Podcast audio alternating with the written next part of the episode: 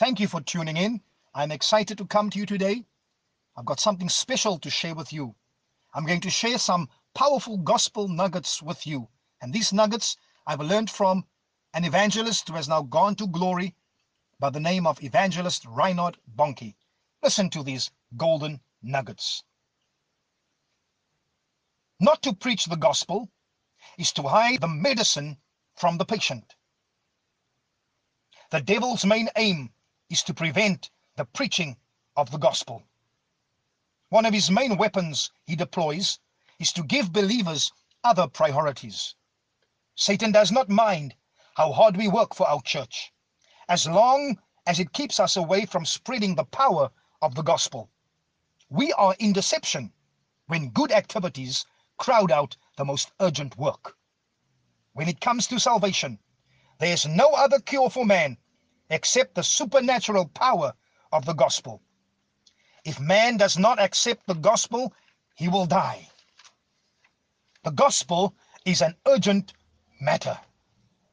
The gospel has to do with God, and God has to do with eternity. Therefore, the gospel cannot be a side issue. Nothing adds up without God. God confronts us with eternity. Our destiny is bound up in our response to the gospel. Are you saved or lost? That is the question above all questions. On earth, people insure almost anything. They insure their houses, phones, etc., and yet do not insure the eternal future. Eternal life is the most precious gift, and that is the number one message, as well as the number one reason for preaching the gospel. Cool and casual Christianity will not do. Nations urgently need the life-giving message of the cross now, not at our leisure.